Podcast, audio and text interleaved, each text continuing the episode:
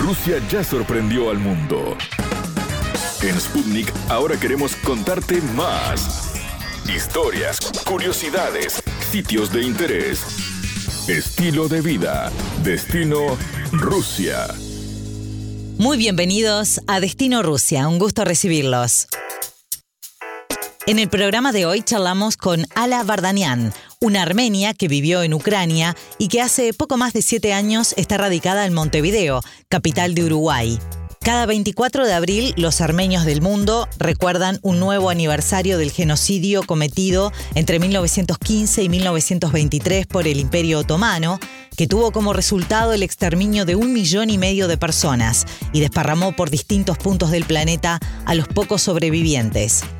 La comunidad armenia en el Imperio Otomano sufrió a finales del siglo XIX y comienzos del XX violentas persecuciones que alcanzaron su punto culminante en 1915. Armenia insiste en que la comunidad internacional reconozca el genocidio, algo que han hecho hasta ahora la mayoría de los países de América y Europa, mientras que Turquía continúa negando este término, alegando que tanto armenios como turcos fueron víctimas de aquellas matanzas. Estados Unidos había reconocido, de hecho, la masacre en 1951, cuando Washington presentó en la Corte Internacional de Justicia, órgano de la ONU, una declaración en apoyo a las víctimas del genocidio. Uruguay fue el primer país que reconoció de manera oficial el genocidio armenio, un hito histórico en la lucha por la justicia para este pueblo. Este año, además de recordar a las víctimas, se celebró el aniversario número 55 de la aprobación por parte de la República Oriental del Uruguay del genocidio armenio. Tal como sucede cada año, el Consejo Nacional Armenio de Sudamérica quiso mostrar su agradecimiento al pueblo uruguayo pero debido al actual contexto sanitario que vive el mundo, resolvió, junto a las demás organizaciones de la comunidad armenia, realizar una serie de actividades conmemorativas ajustándose a las condiciones que impone la emergencia del COVID-19. La entrevista. Recibimos en Destino Rusia a Ala Vardanian, una armenia que vivió también en Ucrania y que hace unos siete años está radicada en Montevideo, la capital de Uruguay, o sea que hace siete años que está en tierras suramericanas. Bienvenida, Ala. Muchas gracias. Un gusto. Igualmente para nosotros recibirte. Me encanta tu nombre, te decía hace un ratito lo, original de, de, tu nombre, ¿de dónde surgió? O si tiene algún significado especial. En realidad, nombre Ala con doble L, que sería Asha acá en, en Uruguay. Es, no es muy, muy usado, pero usan bastante en Rusia, Ucrania, y, pero a mí me pegó este nombre mi vida, digamos, mi madre, porque mi nombre verdadero es Alvar, nombre de pasaporte, digo yo siempre, porque, y ese nombre tiene lindo significativo, Alvar es rosa roja en ah, armenio. Ajá y se llamaba Alvar el primer amor de mi padre, una mujer, y no fue mi mamá. Capaz que por eso yo nunca en mi vida fui Alvar, nadie me llamó así. Eh, y, claro, te quedó, te quedó por ala. Inclusive mi padre también me dice ala. Bien, para no generar problemas. ala, y mm, Contanos cómo es eso de que naciste en Armenia, pero terminaste viviendo en Ucrania antes de, venirte para el continente americano. Yo nací en Armenia y tuve dos años y también yo tengo que decir que tenía un hermano mayor, tres años mayor que yo, que nació enfermo y estaba enfermo toda su vida con momentos muy graves y entonces los médicos recomendaron a mis padres mudarse a un lugar donde hay mar. Yo viví en Ucrania en la costa del Mar Negro. Claro. Pero bueno, definitivamente eso no cambió nada y se falleció mi hermano teniendo 21 años. Ay, pobrecito. Bueno, pero lo intentaron, o sea que la, la idea de mudarse a Ucrania era por eso, para estar más cerca del mar. Por eso, eso fue el motivo. ¿Y cuánto tiempo viviste en Ucrania antes de, de venirte para Sudamérica? Unos 30 años. Bien. 29, 30 años. ¿Qué edad tenés tú? Ahora tengo 38. Claro, porque hace eh, ya casi ocho que, que estás acá entonces. ¿Y por qué decidiste venirte a, a vivir? ¿Y, por qué Uruguay, no? ¿Qué, ¿Qué fue lo que te trajo? Porque hay muchas historias de amor por allí, entre uruguayos y rusas y ucranianas, pero... Especialmente después de de este de copa esta ah, mundial después del mundial novias acá sí sí de hecho hicimos hace poco en, en, el programa hace poco hicimos un programa sobre eso sobre una historia de amor de un uruguayo que, que se trajo a una rusa del mundial. Pero tu historia tiene que ver con el amor? Mi historia también tiene que ver con un amor, porque a mí me ah. trajo mi marido, que también es armenio de Ucrania, que nació en Ucrania, en realidad es la única diferencia que tenemos entre nosotros. Fue él que eligió Uruguay, fue un análisis profundo y como después me di cuenta hace mucho tiempo, antes de decirme, él analizaba y pensaba. No es fácil, es muy difícil hacer esta decisión, especialmente teniendo dos eh, hijos chiquitos y ya teniendo edad madura, digamos. Él tenía casi 40 años y yo casi 30. Tú te casaste allá, en Ucrania, te viniste después con él. ¿Y la familia? Sí, sí. O sea que vinieron todos. ¿Dos hijitos de, de qué edades tienen? Ahora tienen nueve y diecisiete, pero cuando vine yo, uno tenía dos y otro diez. Claro, eran chiquitos. Pero, ¿cuál fue la razón? ¿Se querían ir de, de, esas tierras?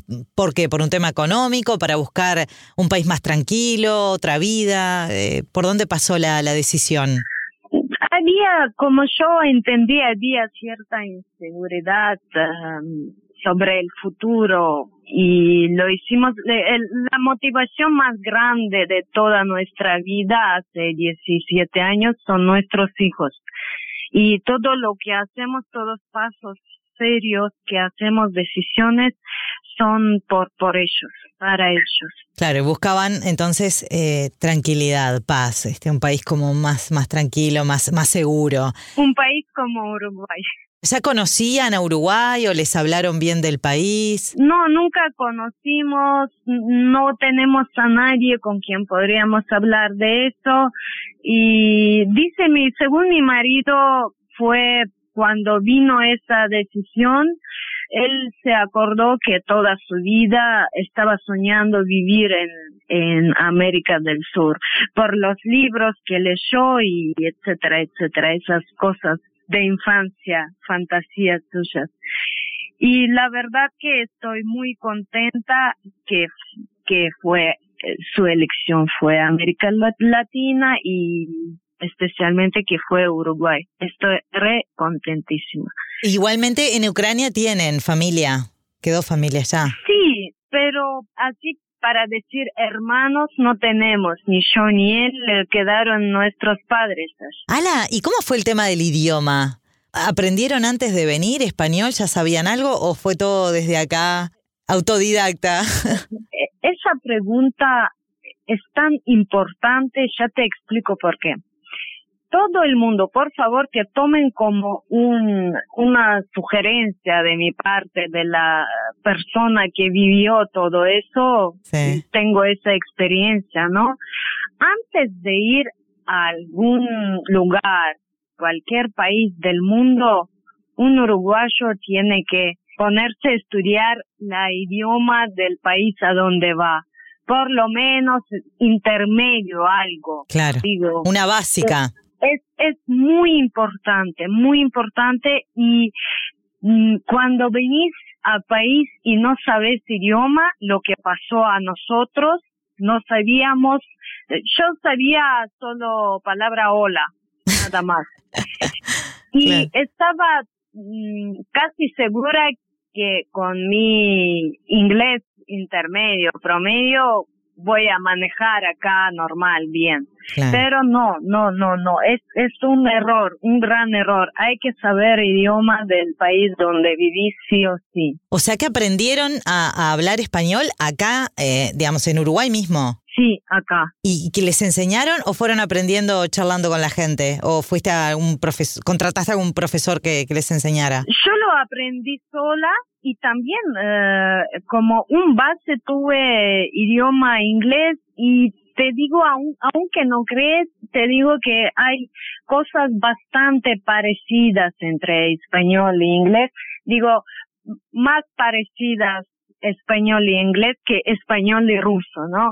También eh, sabiendo idioma ucraniano, idioma armenio, yo como tenía, me parecía parecido en, en mis uh, idiomas que sabía algunas cosas parecidas, encontraba y, y así aprendí, sí.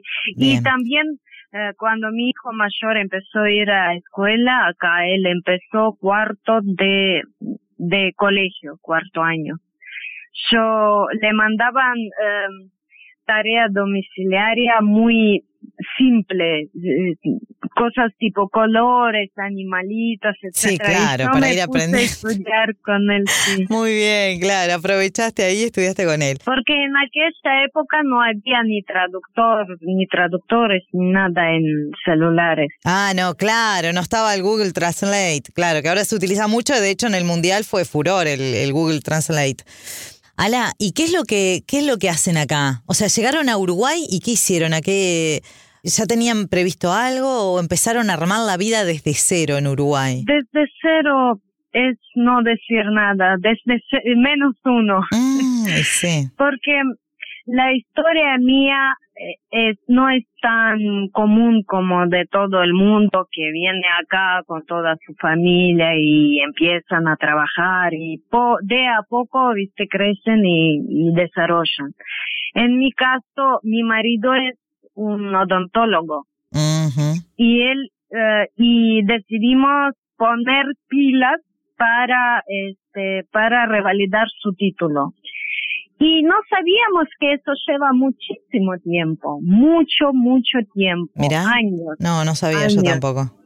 Pero en general en todas las profesiones o específicamente la, la de odontólogo? No tengo mucha experiencia, creo que en todas las profesiones, porque mi título de enfermera también está todavía en el eh, en ese proceso de reválida. Ah, mira. Eh, y sí, y como un médico no puede dejar de ejercer, y sí, claro. decidimos, eh, tú estoy segura que sabes que en, Ucrania en, hay mucha gente marinero.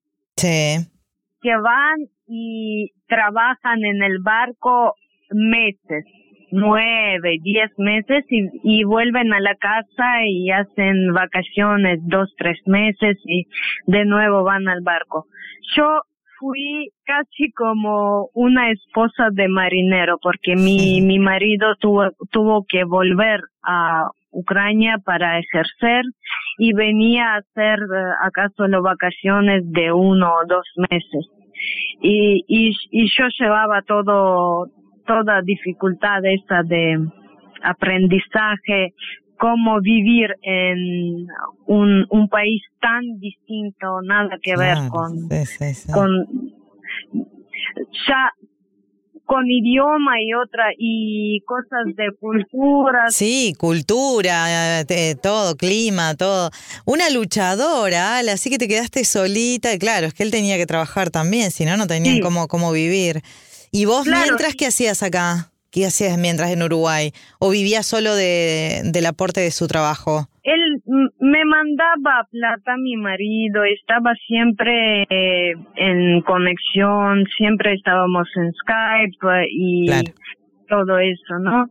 Y yo sí buscaba mi lugar donde puede mm, trabajar. Donde, sí, y Con mis profesiones ya te digo que no fue muy fácil encontrar algo. ¿Y ahora qué estás haciendo? Ahora estoy trabajando como manicura y pedicura en un salón de belleza. Claro, pero nada que ver a lo que vos haces, que sos eh, enfermera. No, no, no, porque, bueno, psicóloga y enfermera dedica como tener eh, un nivel de idioma muy bueno. Claro. Y buscando mi lugar en Uruguay, me agarré una depresión fuerte.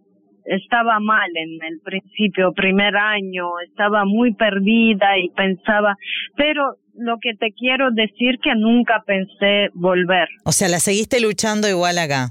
Sí, y acá conocí escuelas de actuación integral donde estudié y hice posgrado de actuación teatral. Mira qué bueno.